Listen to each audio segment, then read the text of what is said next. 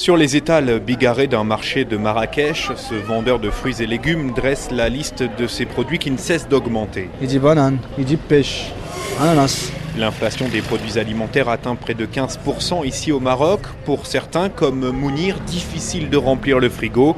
Alors le parcours du Maroc en Coupe du Monde, c'est sa petite bouffée d'oxygène. Vraiment, les gens, ils ont besoin d'être euh, contents un peu. Parce que a passé deux ans, trois ans qui c'était un peu difficile. Et avec ce qu'il a fait l'équipe nationale, c'est vraiment quelque chose de formidable. Deux, trois années difficiles, oui, parce qu'avant l'inflation, il y a eu le Covid. Bader, un vendeur de poterie, se souvient de ces mois de confinement sans aucun touriste. On a commencé à crever quoi. On a passé des pires moments. Maintenant ça va, alhamdoulilah. Alors les touristes sont de retour dans la boutique de Bader.